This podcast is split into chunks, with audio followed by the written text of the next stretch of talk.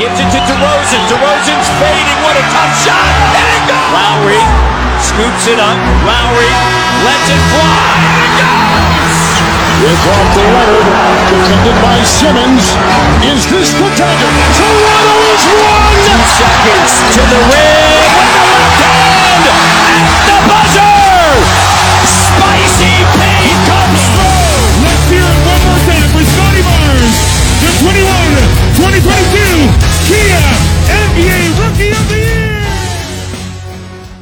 吹响北境的集结号，一同守护北境的荣耀。欢迎来到北境之王猛龙球迷电台，我是台长杰克。我是副台长保罗。We the North is our battle cry, and this, this is our shield. Hello，各位龙蜜，大家好啊、这个星期呢，我相信每一个龙蜜可能嗯都是非常非常的 sad 吧，可以说也是啊、心里会有一种别样的情绪，因为就在周中啊、我们球队的头牌吧，可以说绝对的核心，也是我们一手培养的西亚卡姆被啊、交易到了印第安纳步行者。啊，那么关于这个交易呢，也是沸沸扬扬的传了很长一段时间，而且啊、关于西卡的留言这几年，不论是夏天的休赛期，还是在球这个比赛赛季的进行当中，一直都是不断的。我们节目之前也做了好几期关于西卡的这些的内容啊、甚至有点像一个连续剧、一个肥皂剧这样形式的方式，一直在讨论。那么最终啊、西卡还是离开了多伦多。那么这期节目呢，我们特别邀请了一个重量级的嘉宾，也是在啊、中国篮球圈当中非常啊、知名的吧，或者说也是让我们这些草根出身的啊、这个球队的啊、嗯这种球迷群或者球迷电台这种群体啊、非常敬佩的一位人物，就是 China Pacer 的站长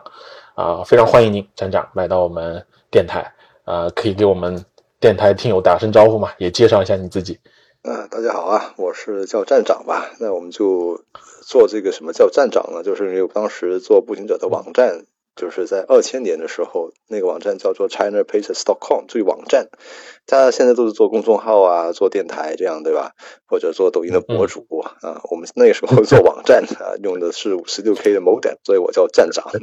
那那个时候呢，我才读高中，那那个时候看的是雷吉米勒时代的这个呃这个步行者，所以呢，那个时候没什么人来聊这个队的。呃，你要是想找个球迷聊天，呃，根本举目无亲呢，没有的。所以呢，只能上网去呃发个帖子，什么 BBS 这些地方去发个帖。后来我就觉得，不如这样吧，我自己做个网站，就把这个队的所有的每一场比赛的新闻都写下来啊，然后呢，希望嗯能够有。找到更多共共鸣的这个球迷，那这么一坚持下来啊，就做了二十三年啊，到今年第应该第二十三个赛季了。呃，所以呢，就是从一个高中生啊、做到一个老爸了已经，啊，然后现在 编辑部里面不是只是不是只有我一个的，我编辑部里面呢还有全球范围内的十七个这个志愿的写手啊，遍布在各个地方的咱们都中国人，啊，那他们他们呢都写啊，年纪小的都已经可以当就 不能说当我儿子啊，年纪小的也大学大学生，那所以呢就是啊跨越的比较多，不过也印证了很多球迷的这个整个成长的过程吧。所以今天呃有幸能够跟猛龙队的啊、两位这个电台的台长啊，呃跟大家聊聊这些球队的事儿啊，挺挺荣幸的，谢谢。啊，再次欢迎站长啊！对我相信，这个虽然叫站长，但大家都知道这个站长是谁，因为中国就这一个站长，非常非常的知名。对，也是因为站长的这种精神吧，想想二十三年啊，这风风雨雨一路过来，这种热忱，这种为爱发电的精神，我想对我们这些后辈是一种很大的激励。虽然我和保罗做这个电台，呃，一年多吧，真真的时间很短。啊，跟站长比起来啊，就是就是就是沧海一粟了，对。但是我想，就是这种精神一直会感染着我们吧，对。好的，那我们就闲话少叙，我们开始今天的这个这个主题哈，就先还是来把这笔交易拎出来啊。这笔交易呢是发生在这个这个嗯周中的时候，那么是呃猛龙呢是拿出了自己的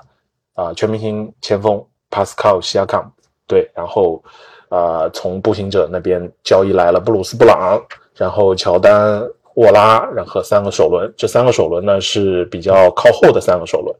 啊、有两个是比较靠后的，二四年的这是步行者自己的首轮，目前来看可能是中下游的一个水平吧。然后另外一个呢是，呃，步行者拥有的另外一个签，在二十二四年是火箭、快船、雷霆、爵士这四个签当中最低的那个顺位的签，那应该基本上是一个次首轮末了。对，还有一个呢是一个二六年的首轮，前四保护的一个首轮，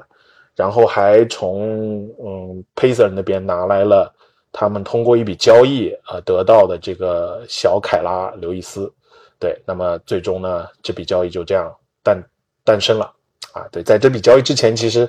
这个詹姆斯其实在交易发生的前一天吧，已经在说了，步行者在这笔交易当中慢慢的开始积极，或者说猛龙和双方吧，猛龙和步行者都变得越发的积极，并且已经爆出来会以三个首轮的方式。对，那么所以我觉得我们可以简单的来复盘一下吧，这个交易的始末，然后我们可以每个人。各自的给出一个交易的评级，对，那么可以从猛龙的角度，可以先来聊一聊吧。保罗，你你可以简单的啊、呃、讲一讲这个这个交易的始末嘛？从猛龙的角度啊，包括西卡整个的这样其实大家都知道，西卡留言也不是一天两天了。我们这个从几几乎从上赛季就开始了，这个呃就有风声说了，呃，当然呃。因为上赛季我们知道小巴这个是比较平平的一年吧，就是发挥，就自从第一赛季拿了最佳最佳新秀以后，呃，第二年的时候其实整体的表现是比较一般的，你甚至说有有一点点退步也是呃不为过的，嗯、呃，所以嗯、呃，在那个时候可能球队整体呃还没有真正的去。呃，做这个管理层没有真正的下决心去走上这个重建或者重组，呃，无论怎么样，就是就这个方向嘛。对，那从今年这个呃赛季开打以来，随着新教练的上任，然后还有呃小巴的这个飞跃，这个第三年的这个成长，飞速的成长，嗯，我觉得从某种程度上也是。呃，坚定了管理层就是切换方向的这个，呃，再加上战绩的 战绩呃这么拉垮，所以从这个从种种的迹象吧，让管理层最终终于下定决心要去呃围绕小巴建队了。那当然，我们这个这个龙蜜们其实有有一部分，相当一部分早就在那儿喊要重建了，但是呃，我们就是我昨天。呃，看听了这个呃吴老大吴杰里的这个采访，啊、呃，他反复提到了呃一个词儿，就是信心，呃，patience，耐心，不是不是信心，耐心，对，就是他觉得呃，嗯，他他觉得对自己的球员，尤其是自己培养球员，还是有很大的这种呃呃心理，还是呃有很大的这个信心和和呃耐心吧，就是他不太愿意。呃，只是凭借去年一个赛季的平庸和和这个短暂的低迷，而就把这个核心给拆散。那当然，我们也知道去年，呃，那个范弗利特，呃，在自由呃夏天就是自由球员市场就被火箭接走了，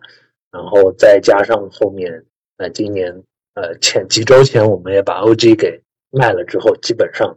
呃，其实到了这个时间点，西卡的呃离去基本上已成定局了。所以，呃，从从这个角度说，就是不是他会不会走的问题，是什么时候走，以及是是是一个什么呃价格卖的问题了。对，然后步行者其实也是一直从从去年夏天开始就传了绯闻的这个球队吧，啊、然后。呃，最后是这个，最后谈成了这这样的一笔一笔操作的话，我觉得从猛龙的角度，我还是呃用吴老大这个昨天他的新闻发发布会里面，他他他这个强调了这笔交易的对猛龙最大的一个一个一个一个呃一个作用，或者是一个他他他想要达成的一个目标就是一个灵活性，叫 flexibility，就是整个啊，他给了这个猛龙新走向一个新的方向的一个很多操作上的灵活性。那我们知道这个拿了三个首轮，对吧？然后在昨天的他的记者那个采访里面，他也说我们。基本上不太可能是会选三个球员的，肯定是要利用这个三个选秀权去有一些后续的操作。那呃，另外还有这个布鲁斯布朗，呃，换来了他。那呃，虽然我们没有一个这个年轻球员集战力都没有换到，但是呃，我们后来就是在我应该是今天还是昨天的新闻里也也爆出来，就是说步行者那边。呃，并不想去呃以年轻球员为代价来换，所以就多给选秀权嘛。所以呃，我觉得布鲁斯布朗也可能是双方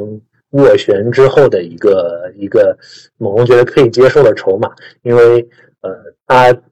这个两千两百万左右的合同，然后再加上他本身这个冠军拼图的属性，我们上一场比赛应该已经看到，太夸张了，上场二十分钟拿了二十分，然后正负值。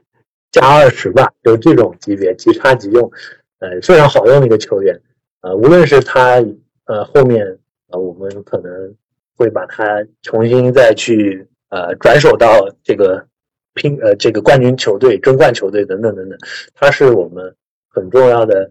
呃，一个去获取更多的这个，比如说年轻球员或者是集战力的一个筹码，所以我觉得从这个角度，布鲁斯布朗这个合同也是。对盟也算是一个很好的止损的，呃呃，这个方案吧。虽然一个年轻球员都没捞到，嗯，对，呃，当然，呃，从这个薪金角度也不用说了，西卡这个，呃，走了之后，我们就释放了巨量的薪金空间。所以，无论从后面的我们想要续约的，呃，这个奎奎克利啊，还有呃，包括特伦特的。后面的去留也好，呃，等等等等，都都给我们后期有了，就今年夏天有了很大的很大的一个操作空间嘛。所以我觉得也是这笔交易正式的，从某种程度上代表了某龙一个时代的终结啊。这个之前的我我们两年前还呃。充满希望的这个三人组的这个核心阵容，西卡、OG 和范乔丹，就基本上呃呃不是基本上正式宣告宣告结束，进入这个呃 Scotty Barnes 的这个小巴的新时代。所以我觉得呃，从整体来说，从从从商业 business 这个角度来说是。某个思路也是，就是非常明确的嘛，只不过一直拖到了现在，呃，所以可能筹码上来说，回报上确实有所折扣。但是我觉得也是，吴总最后也说是，呃，他是愿意冒这个险，因为他不愿意一个赛季就放弃这这批核心。对，所以我觉得对某龙来说还是很很，虽然很不舍，但是没有办法，是一个必须要做出的这样的一个选择吧。对。嗯，对，我想时至今日啊，就是基本上没有办法去兑现跟西卡能力相同的这样的一个交易的回报了。对，因为我我觉得就是我们这几个赛季也一直在一个十字路口选择，到今天最后做出这样一个决定，我觉得其实是挺对的，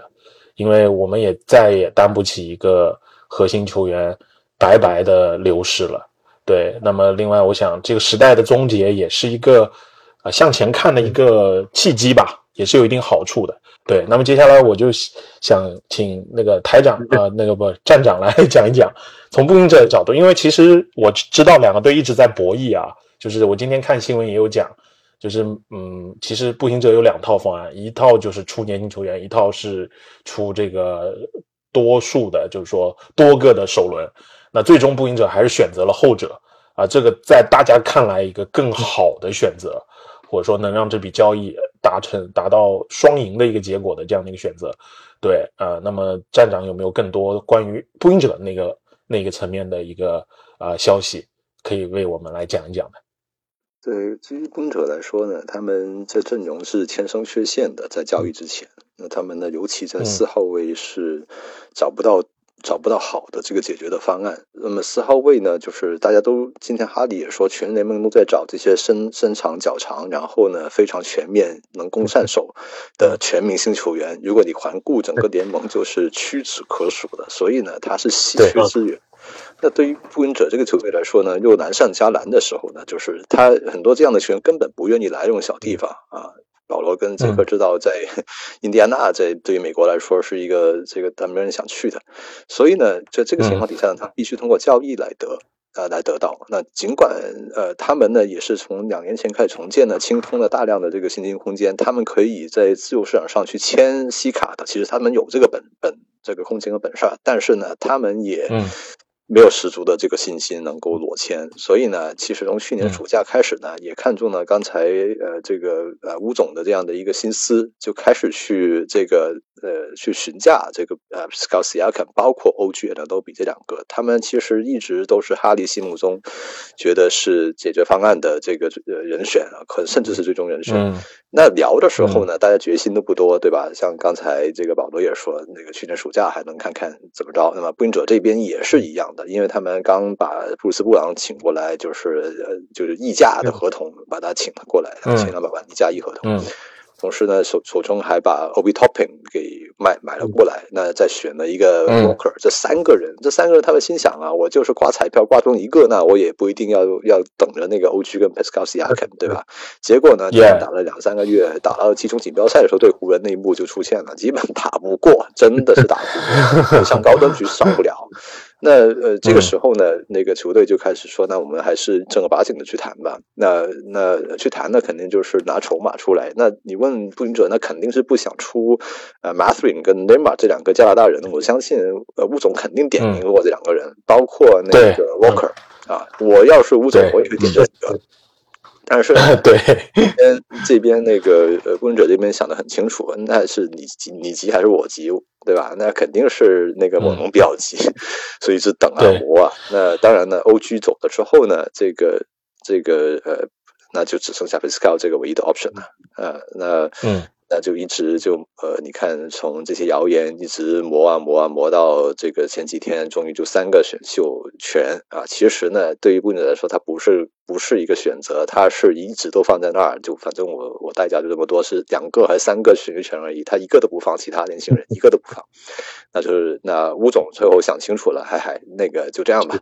反正那个可能也找不到，找不到其他更好的答案呢。关键是西亚肯自己呢，对其他球队也是没有表明说一定要续呃续约，所以其他球队拿出来，第一筹码不敢拿太多，第二呢，其他球队空间没有步行者多啊。那第三个呢，因为步行者有哈利，所以呢，这个侠客嘛是真的想去。啊，谁不想吃饼呢？对吧？那所以呢，纵观所述呢，最后这个交易呢，就各各自拿到自己所所要的的这个部分吧。其实 对于猛龙来说，我自己觉得也挺好的，因为呃 s i a k a m 其实一直想拿一份四五年的顶薪合同。那呃，未来两三年，我相信他是值这个合同的。但当他三四岁、三五岁的时候，每年他拿着五千万，我觉得是哪个球队都很难受。呃，那步行者为什么会愿意愿意会会？会吃这个这种险呢，是因为温者的这个这个整个冲冠的窗口，也就是这几年了。呃，第一呢，呃，就是因为两个顶薪，一个是哈利，一个是亚坎，呃，这两个顶薪在的时候，已经占据了薪金空间的很大的部分，所以剩下的一些拼图啊，只能通过这个新秀红利的这种实战力来去做。新秀红利现在就是马，就是刚才提到的像马图林啊、雷姆巴啊，甚至沃克这些人。这些人还有三四年合同在手上的，所以必须在这三年里面出成绩，啊，包括特纳在内，他那两千万一年还能够就是那个明年还有一年合同，看能不能续一下。所以呢，这这个是一个部分。另外一部分呢，就是这个他们大老板就是 Herb Simon 啊，这个 Simon 同学呢，在北美也蛮出名的，因为他属下的物业就是 Premium Outlets，大家的奥特莱斯。啊。那 Simon 哥哥呢？Simon Simon 叔叔。今年九十岁，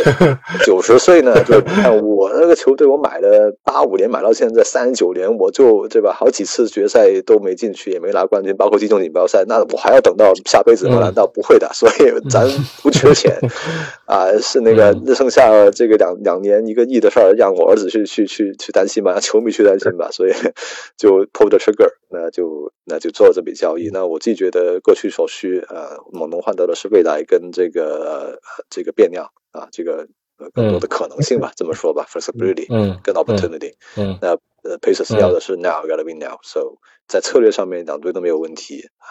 呃，我觉得两队都能够拿到 A 的这样的一个分数吧，嗯。嗯，对我我也是挺同意的，就是至少是在啊 B 加以上吧，就是 A 减 A，我觉得这这给出这个这个评级都是没有问题，因为步行者好就好在。从步行者的角度来讲，就是他把核心的年轻球员，尤其是马图林和内姆波哈德这两个都没有出掉一个。其实我在想，就是其实我们过往的节目当中也一直模拟过跟步行者的角度。其实我们从球迷的角度也是非常馋这两个人的。但我想欧基的那笔交易发生以后带来的啊，阿基巴雷特和奎克利，其实某种程度上好像让这这这这个。交易就更能往现在这个方向去发展了，因为后场的这种堆积啊，包括这两个新援的契合度啊，到到了之后的的给猛龙带来的一种全新的面貌，我想可能让猛龙在马图林和内姆布哈德这两个人身上可以松口啊，或者说嗯，就是就是没有那么那么的啊必须要啊，再加上确实猛龙是更急的。老乌是更想处理的，因为确实已经跟西卡讲了，不会给他顶薪。那西卡绝对不可能降薪跟你签约，啊，他一定是值一个顶薪的。像西卡这样的一个球员，那么最终这笔交易就在这样的一个角度上达成了。猛龙也就啊，就像两位说的，进可攻，退可守，是在一个非常好的这样的一个一个啊薪金的空间和一个啊对于球员的把控的这样的一个位置。其实，在未来也有很多可以操作的，甚至这个交易休截止日之前，都有可能再发生其他的交易。对，所以我想就是希望是一个像欧金那笔交易达到一个双赢的结果吧。好的，那我们就马上来谈一谈今天的主人，就是这个主人翁啊，哈，这个绝对的主角西卡。对，二位觉得西卡是一个什么样性格，或者拥有一些你们了解的？西卡的背景啊，他的一些场场内外的故事啊，对站长对西卡了解多少？几个球员？我其实对西亚 Cam 的了解，真的是从两位身上得的更多。呃，我对我印象的里面，他就是那个全明星的冠军前锋。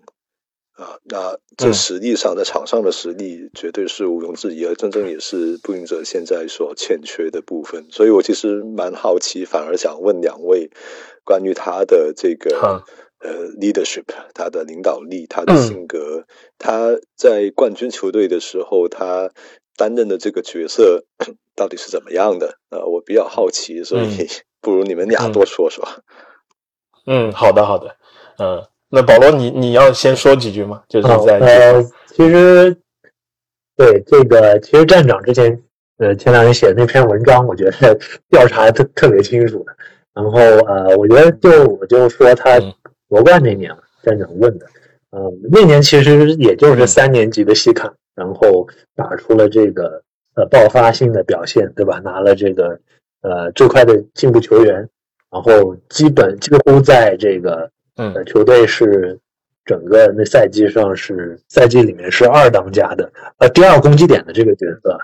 那当然我们知道那个那个，嗯，小卡是绝对的头牌嘛。但是整个那支猛龙队其实在那支冠军队其实非常的均衡。他呃，与其说他第二攻击点，其实他只是可能是除了小卡之外，其他几个点里面，呃，稍微这个强一点的。对你像其的洛瑞啊、伊巴卡，甚至这个呃范乔丹、呃小加等等，就是鲍科比等等等等，这这批球员都呃这非常能力都非常呃非非非常呃非常强，然后其实呃整个球队也很均衡。那我觉得他其实呃那时候呃有一点是呃我个人觉得他还没有呃受到联盟那么多关注的，呃在在那个环境下，所以呃他的这个开发出来非常强的这个持持球攻能力，然后包括呃空切呃传切呃这个呃吃饼能力，呃那时候可能三分还没有那么开发出来，但是呃内线得分能力等等等等都呃爆发式的这个上升。然后我我印象最深的就是总决赛第一场，狂拿三十二分嘛，还三十一。打到这个追梦格林的那场是对对，那对他还是呃从从这冠夺冠那年来说，主要还是这个呃锋线上的呃攻击尖兵。那从性格和呃这个这个球场的这个呃更衣室的呃他这个地位等等来看，那时候可能还呃更多的是有这个很多老大哥的照顾嘛。那他，呃，在这方面可能也不用去太多的，呃，去担心，就是呃，专心的去做好球队的这个呃突击点的这个任务就行了。那当然，呃，这个他后一年呃夺冠之后续约了，就是基本上呃被扶上头牌了之后，那也他也打出了应有的表现，呃，这个就。全明星，然后两次的最佳阵容等等等等，都都说明了，这种种数据也就说明了他配得上有这份当时那份顶薪合同嘛。那呃，其实，在领袖力上，他其实呃，我觉得更多的还是呃比较偏于这个以以行动说话的人啊，他就不是像那种在更衣室里面话语权就是很大，或者说是凭借这个。communication 交沟通能力而去鼓舞带动球队的那种，因为那时候我们更衣室里有小钢炮，有很多经验丰富的老将，呃，包括范乔丹，其实他也是相对来说更加呃有领袖气质的那样的一个人物吧。啊，西卡更多就是以身作则，呃，嗯，就是在这个日常的训练中啊，在这个实际行动上去去带领球队。所以这方面其实他可能不是那种比较 vocal 的，比较这个呃比较话话比较多，或者是呃这种老大哥式的那种。但是呃，我觉得可能呃在步行者，我不知道是不是站长角度来看，反而也也也也挺适合这个步行者未来的这个这个他的未来的这个球队的角色的。对，不知道 Jackie 你有什么补充？对，我觉得其实西卡就是属于那种性格比较偏被动的，啊，就就就是那种他跟小巴就是完全不一样。你看，呃，小巴一来新秀赛季就就他就说我就是将来要成为传奇的，啊，我是要做做做 leader 的，就是就是你你有感觉，就是也是因为这个这点原因吧，我觉得啊，老吴最后是选择了这两个球员的啊位置啊战术打法都有都有相似的地方。有点重叠，也是让嗯，最后吴总决定选择后者。对，那西卡的话，我觉得他还是非常有有愿意担责任的一个人，但他绝对不会主动的去要说啊，我我要当这个老大。但是你要球队赋予给他老大的地位，他也会兢兢业业的干那在那打。你看这两年交易留言流都都传到这这个副模样了，他照样他的该该干我的，我就每天我争取打出我最好的状态。他心态就是这样的。啊，我觉得就是一个被动的人吧，他必然他成为不了一个啊绝对的领袖，或者说那种基石性的球员。那么被动的性格呢，可能也促使他成为不了更衣室的领袖，因为他不会去去去那种激情的宣言啊，或者去啊，甚至甚至去去刺激别人，出刺激队友，或者批评队友，或者鼓励队友，这些他可能都都相对来讲不会做的。像像我们可能熟知的那些更衣室领袖那么多，对话也相对较少。他可能对自己要求很严格，但他可能对别人他不会去吹毛求疵。呃，这点上我觉得其实是他跟呃同样离开的欧加诺比其实是是是有挺挺多相似的地方的。另外，西卡他家教真的非常好，大家都知道嘛，西卡是是这个非常优质的家庭出身啊，他他老爹是喀麦隆的村长。对吧？然后教会学校长大的，然后很很很有教养的，甚至一度这是要去做神父的一个一个 一一个一个人。对，而且他来到多伦多吧，我觉得也就是因为乌杰里啊，真是慧眼识珠。他我我感觉他是挺感恩乌杰里的，也是因为乌杰里他改变了他整个呃职业生涯吧。另外，我觉得对他可能影响挺深的一个人就是他的父亲。对吧？他都是在在嗯，就是说现在打成这样，其实都是为了他的父亲，都是在啊，就是完成他父亲的遗愿。对我觉得这个可能时间关系啊，我也不展开多讲了。其实大家可以去看这个站长的那篇文章，我觉得是写的挺多的，我们也有很多信息当时给到站长。嗯，对，而且我觉得从另外一个角度来讲。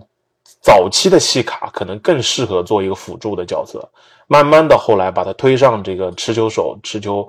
这个老呃这个这个攻坚手的角度，反而让他在很多原先有的优点后来慢慢的啊就丧失了，或者说嗯不那么明显了。那我觉得嗯，尤其是比比方说像防守端啊或者这个乌球这方面呢，其实是西卡一直具备这方面的能力。对，若不是当年洛瑞。啊，发现啊，西卡是有这方面的就是天赋，他去找这个凯西，啊，直荐啊，需要让改变西卡在队内的战术地位，让他多打持球。我想西卡成为不了现在的这个西卡，对，所以我觉得这多伦多的八年吧，应该对他来讲是一个挺大的一个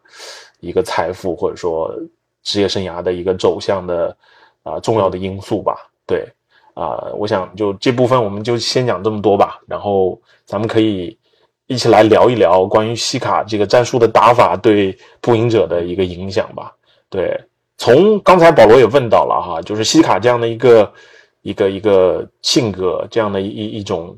嗯态度，站长会觉得他适合步行者这支球队吗？啊，其实嗯，西卡在多伦多打球，多伦多也不是那种好像在整个北美。或者说，在 NBA 的文化当中，大家愿意来的一个地方，我们都是早期建队的时候完成交易，对面主要筹码就扬言就直接就不来了，就逼着我们再交易的那 那那种态度。我自己经常说，这是一个无人问津的极寒之地，呃，自由市场上也占不了什么优势。然后，可能很多打球在联盟当中地位啊，包括在裁裁判的这个这个青睐度上面，都都不是。呃，甚至是倒数了。对，其实他到了这样的小城市，我我从我们的角度可能觉得反而更适合他。对，不知道站长怎么看？嗯，我觉得同意，因为呃，就是在印第安纳这个地方，呃，包括多伦多属于中西部的这样的一些地方，还是非常的淳朴的，大家的性格都很淳朴，所以呃，像西亚坎，包括其实哈利两位都是有信仰的这个年轻人呢。到了这些地方，其实呃，在融入球队以及整个城市的文化上面是非常好，而且呢，他们自己也得呃待得住，有这样的这种环境里面是不是 comfortable？因为有很多年轻人觉得我还年轻，我要去大城市看一看，对吧？去纽约，对吧？嗯，对，那 对吧？像。欧 G 他自己在印第安纳大学读的，对吧？那要去到多伦多开始他自己的生涯，那我还是得去大城市感受一下我的人生，对吧？这些都是可以理解的。但是呢，像西卡这样的，呃，刚刚提到这种性格，他更多的是希望在球场上面能够发挥出最好版本的自己，因为他的 drive 来自于刚刚提到他父亲。那在印第安纳这地方呢，其实呃，他可以有文化的融入。另外，这个球队对于哈利也是呃，本来就是他就是有领袖嘛，所以西卡可以更加专注的在发挥他场上的作用，我不用担心呢，就是要做他他性格以外的这种输出。因为大家知道，我们有时候比如在工作也知道，在公司里面有人是专家，有人真的就是当领导。那对 对，有当专家的的的厉害之处的。我是个科学家，我对我什么都行，对吧？但是当领导，你是需要呃拉着所有人在一起，一个团队完成一个任务的。那各自有自己的分工，没有谁说谁比谁强，但是缺一不可。所以呢，在刚好这个拼图上面的性格上，我觉得就是呃比较好的一个呃补充吧。那如果。这一点上呢，其实西卡来之前我是有一些疑问的，因为呃，我我在衡量西卡，虽然说账面上是冠军的全明星前锋啊，但是他在历史长河里面，他到底属于哪一档的球员？呃，其实我心里面曾经有杆秤的。我杆秤怎么样呢？跟大家分享一下，我这十年前去印第安纳时候采访过球队的总经理，就是当年的沃什啊，Donny Walsh。嗯嗯，你可以理解成就是呃猛龙队的呃吴总吧，他当时掌舵。嗯。我就问他怎么去看一个球员呢？他当说他跟我说，球员分四种嘛。第一种就是他就是 the five model，就是他能够在联盟能够找到一个饭一碗饭吃已经很不错了。呃，很多这个球员是第一档。那第二档呢，就是他找到饭吃之后呢，他就他就想那个我尽可能拿更多钱的合同。嗯啊，我我就是打球为了钱。呃，我家里面很穷，我没有什么别的，我就打球为了钱，所以我尽量就就为了这个是他心里面的 desire。那第三档呢，就是他开始想赢球了。啊，我拿了钱之后在想，哎，我得我得想去这个一个好的市场，尽管是那个地方不是我所向往的城市，但这个地方我能赢球，我甚至能够牺牲一些薪金，就能都都都会去。那举个例子，当年的大卫韦斯特，呃，就是三三十一岁最后去印第安纳，就是呃找了保罗乔治啊、格兰杰他们，就冲到了东岸决赛。当时他其实。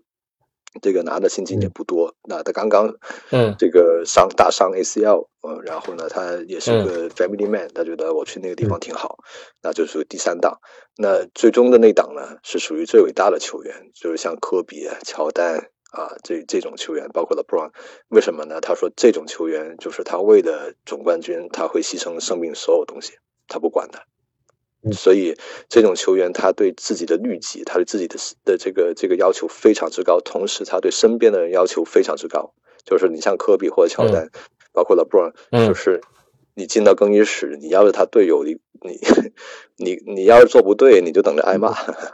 因为他们就 是对自己非常的高要求，因为你想想看，呃，这种球员他要每年打一百场比赛，然后要保证每年每一场比赛都是球场里面，包括自己球队，包括对面球队，他是自己发挥的最好的那个，那是多难的事儿。嗯，呃，所以呢，他必须排除他自己这个生活当中很多杂七杂八的事儿，他就是一一根筋去想的都是这个事儿。那你说西卡属于哪一种呢？那个我。那个想听听两位，他是属于第几档？嗯，我觉得肯定不是最后一档，呃，也不会是第一档。对，我觉得三档有点像，但又不完全第三个。我觉得西卡是一个，他绝对是一个想要赢球大于的人。我觉得这是第一点，就是说，当然西卡他已经有一冠在身了。我觉得他他今天从他今天这个发的这个长文来看，他是很想为猛龙再带来另第二个冠军的啊！我觉得这这西卡这不可能说一个冠军他就心满意足了。对，另外一点上面，我觉得西卡不会是那种就是嗯啊，就是就是说随便的球队都去，他还是有挑的，他比较注重一个球队的文化。呃，比较比较看重这个球队的一个归属感，呃，他也不会说为了一个冠军就就什么都放弃了。他也没，当然他没到这个份上呢。比方说进入到一个职业生涯的末年，啊，他他他就是可能也拿不到很高的薪水啦。他如果，啊，假设他一个球员还没有一冠在身，他现在的目标就是要拿一个冠军来结束我自己的生涯。那个时候，我觉得他可能会放弃东西会比较多。但现现在的西卡，我觉得他还没有到到这个程度，因为更何况他有一冠在手，他还是会非常注重一个球队的文化的。我想这就是为什么他一直离不开多伦多，他不舍得离开的一个地方。他是非常喜欢这个球队的文化，这个球队的一个一个给人的一种一种态度感觉吧。那从我的角度，这一点上面来讲，我觉得步行者是我从从我们球迷角度来讲，或我自身角度来讲，我觉得除了多伦多以外最好的一个地方。呃，一流量不高。那欧基不一样，欧基现在就到了一个流量很高的一个城市，然后聚光灯之下。当然，从另外一个侧面来讲，欧基也会被人更正视，因为在很多的奖项评选当中，他一直吃亏吃亏在就是不被人正视上面。那西卡，我觉得他个人荣誉上面其实拿了挺多了，然后他也不会是将来有可能成为 MVP 的那个人。对他已经进过两次方阵啊，那个一阵和呃二阵和三阵最佳阵容了，进过两次最佳最佳阵容，他也进过两次全明星。那在挑城市的时候，我觉得印第安纳能赋予给他的就是一种他想要的东西，呃，这这种球队的文化，有一个好的教练，有一个啊这么多年一直持守的管理层和老板，对吧？然后从呃他的角度，有哈利这样的。陪伴他的的这样的一个年轻球员，或者说跟他性格相仿的这样的一个一个球队的 leader，我觉得也是他挺喜欢的。就单纯从从这个角度，我觉得挺适配的。呃，我不觉得西卡他他他他像说的第一种或者第四种那个样子。对，保罗，我不知道你怎么看啊？对，我觉得是，呃，我觉得把第呃刚才说的第四种是。是第一种是最最低级别的是吧？我我我这个哎对，就是就是就 OK 对，就就是要份合同就行了，能能留 OK OK OK OK。那我觉得把我觉得西卡在呃，除去了性格的话，我觉得他属于他更接近于就是这个站长说的第四种，就是啊啊嗯，他他为了。冠军他和和这个赢球他可以牺牲，他其实也没有什么可牺牲。就从这个角度来说，他的私生活非常简单。我对他来这在猛龙这八年没有传过任何绯闻，我从来没听过。然后乖乖还一个，基本上就是埋头苦干，就是个有点像杜兰特那种，就是呃求吃，属于属于求吃类型的人。对，但他的性格也就像我们刚才说，他也不是像这种。伟大的这种有执念的那种球员，科比、乔丹或者老詹这种，有一点点这个，就是跟常人不太一样，就他可能更多性格会更随和一些，或者跟库里这种，嗯，会会相似一点，还没有对别人要求那么高。但是我觉得他的求胜欲，从求胜欲从这个他的呃呃这个。Dedication 就是他对于赢球的这个渴望和呃整个的呃对于篮球的热爱，我觉得从这些方面来说，呃，我我我比较确认，我比较相信他是他是最高标准的那一档的。对，嗯嗯，他当然他不会为了呃你说就放弃顶薪去。拿一个打一个大折扣去加盟一个争冠球队，他也不是，他也不没没到那个地步。但是我觉得，呃，就像这个 Jackie 说，他选择他最后呃选择了这个印第安纳，呃，我觉得他是看中了这个球队的这个规划，未来的这个呃前景，他可以跟这个 Halliburton 呃搭档，然后能够去呃干出一番事业。他也是。呃，那当然，同时他在合同上也也是合理的一个，呃，就是能够给出他所要求的这个这个薪金吧，他所配上的薪金。所以说，呃，呃，我我觉得这方面，呃，是是没有，我觉得是应是没有任何疑问的。他对于这个胜利的渴求，对，只不过呃，性格上呢，可能确实是呃，不是那种像像。小八一样，呃，一看就是霸气外露的那种。对，嗯，Yeah，Yeah，所以，所以我我觉得这就这这点上面确实比较契合啊。那我们我们可以从另外一个角度啊，最后最后一个角度，我们来讲讲的技战术上面啊，我我简单先说几句吧。我觉得其实就是说啊，有哈利，我觉得西卡就是这这个呃哈利的罗恩，就是 他终于找到自己的小伙伴了。就是其实我是挺看好西卡在在步行者他职业生涯后半段的啊这样的一个一个一个旅旅程的吧。对，因为西卡特别需要一个组织者来发挥他更大的能力。对，我觉得其实为什么这这几个赛季西卡很多的时候，啊，嗯，在猛龙这边，sometime 打的不是特别好，就是因为他肩负的东西太沉重了，太多了，啊，既防守啊，就是防守就不提了，很多人可能现在都已经不不太知道西卡是很能防的一个人了，对，然后就是有种既当爹既当又当妈这种感觉啊，进攻组织一一手抓。那确实是给了他太大的压力，但他当他到了哈利身边，有这样一个未来啊，就是进入 M MVP 讨论级别的这样的一个球员，我觉得在进攻端会彻底的释放他，包括呃以现在步行者的这个配置，对吧？外线这么多的投手啊，像希尔德这样的神准的人，然后这个这个内线还有特纳这种也可以可攻可投啊这样的护框型的选手在在帮助。他我觉得在各方面来讲都挺适配，而且我一直想强调一件事情，其实就是可能啊很多球迷已经淡忘了西卡的防守，确实是在他最初职业生涯初期的时候，包括争冠赛季，包括啊夺冠以后的第二个赛季，他其实是是是是非常不错的啊。纵观他在猛龙的八年，他的正负值从来没有负过，就是整个赛季啊八个赛季他正负值都是正的，包括他的防守效率。啊，就是或者说净效率吧，他一八一九夺冠赛季，他的整个净效率可以达到整个赛季可以达到十以上，就是在在在啊当年，而且啊这个一九二零赛季他的这个 defensive win share 是可以排在 NBA 第九位的，啊那个赛季的防守效率是可以排在呃 NBA 的这个啊第十五位啊，就在整个赛季当中，所以其实这是。呃，可能大家都忽略了掉了的，就是因为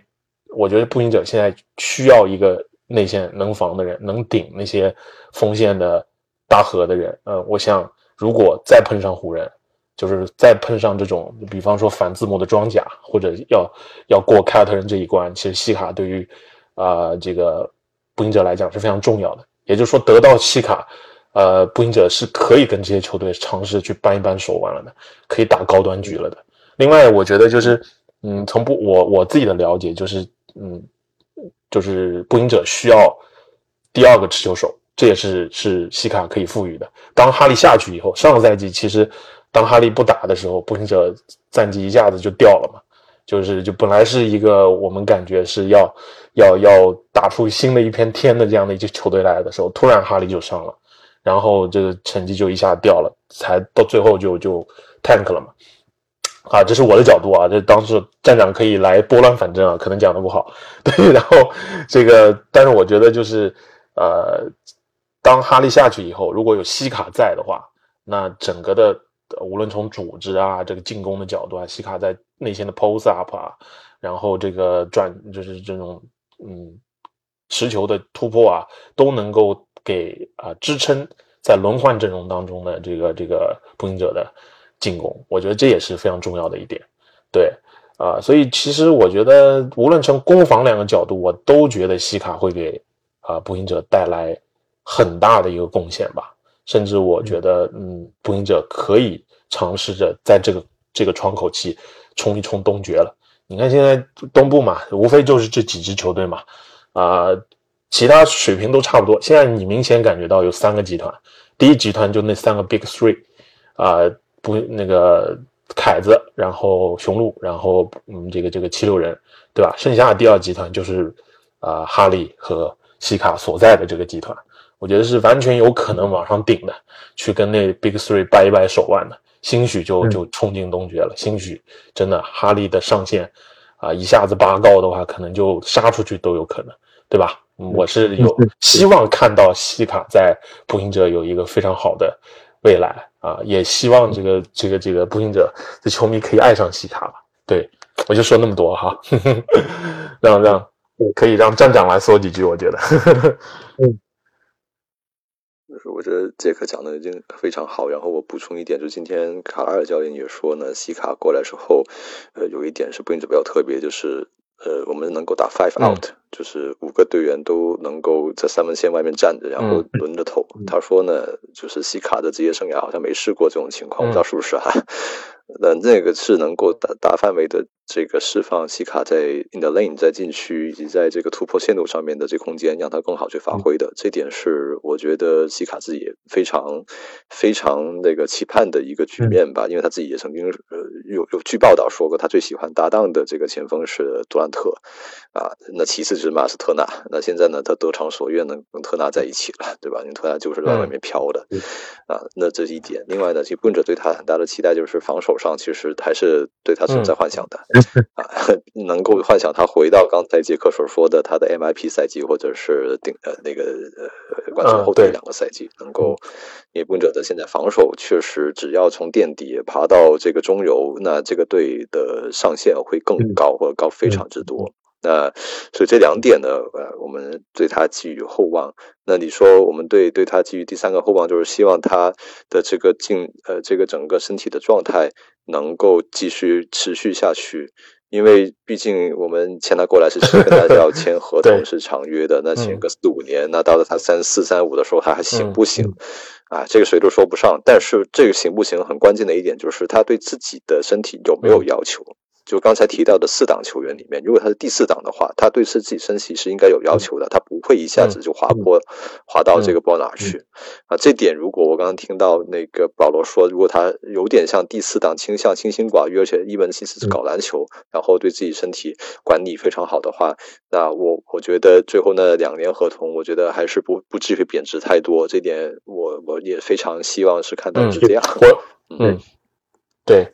我觉得其实这一点上来讲不用太担心，西卡对个人的要求啊，刚才我也挺同意保罗讲的，就是从纯篮球抛开性格不讲的来讲，就是他这个肯定是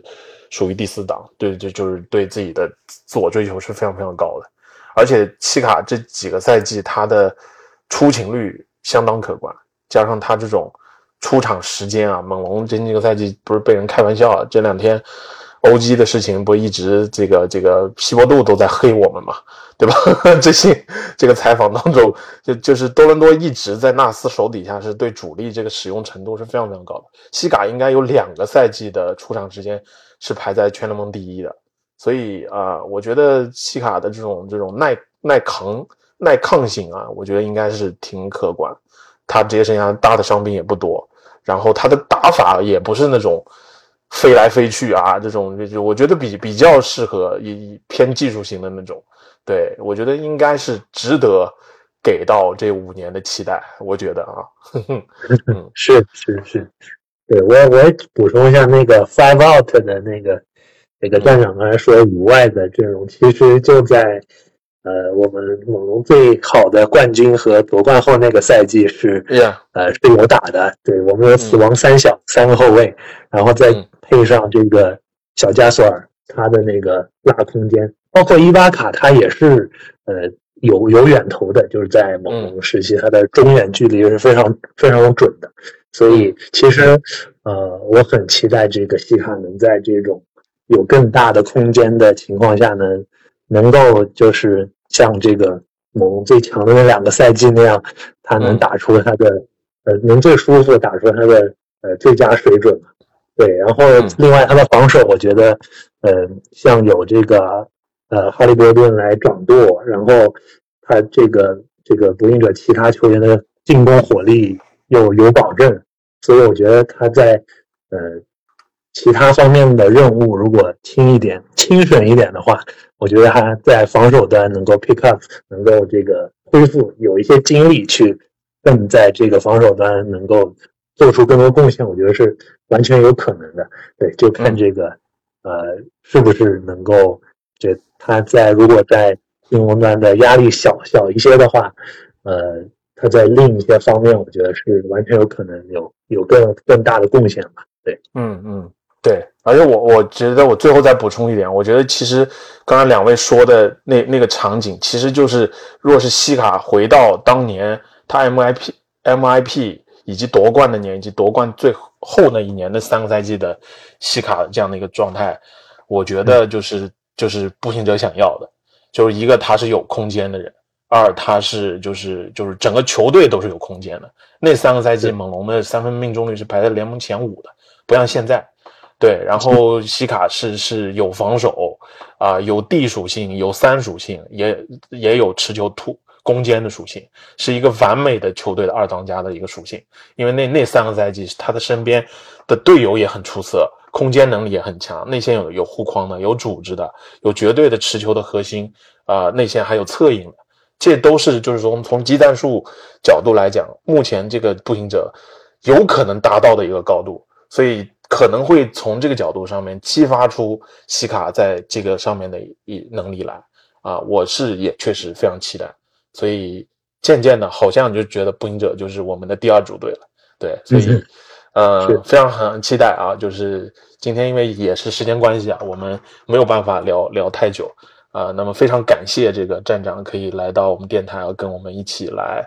来分享，对，也因为这层关系吧，我想可能将来我们。会有更多的机会一起来探讨，我们也是，呃，可以听听站长的故事，听一听，啊，这个应城这个那时候西卡的情况啊，对，我们也就是抱着这样一种怀念吧，希望西卡有一个美好的第二个阶段的职业生涯，所以也是很期待。再一次感谢站长，对，站长最后还有什么要说的吗？我们就祝愿。呃，他们都能够活出最好版本的自己吧，因为我觉得每个队员都有自己的一个 drive 在背后。那呃，也希望他们的自己的信仰，他们自己的执念，能够指引他们人生一直往前走，能够影响更多身边的人啊，让更多的人看到希望。当年其实西卡能够从喀麦隆来到呃北美，然后发展到今天，其实可能也是很多非洲孩子们的榜样。那希望他能够继续在这个新的地方，也能继续达到更多的这个成就啊！可可能真的是属于第四档的球员，只是现在还不是。好的，好的呀！祝愿西卡有一个呃和和整个步行者还有哈利有一个非常好的未来。好的，那我们今天的节目就到这里，然后啊，也希望龙迷们可以继续的关注支持我们电台啊。啊，然后这个我们我跟保罗应该还会计划再专门做一期西卡送别西卡的节目，也可能会在近期来更新吧。那这期节目我们会马上就来啊呈现给大家，所以也希望大家继续的来关注、来收听。好的，非常感谢站长，再一次谢谢。我们今天节目就到这里，拜拜，拜拜，拜拜。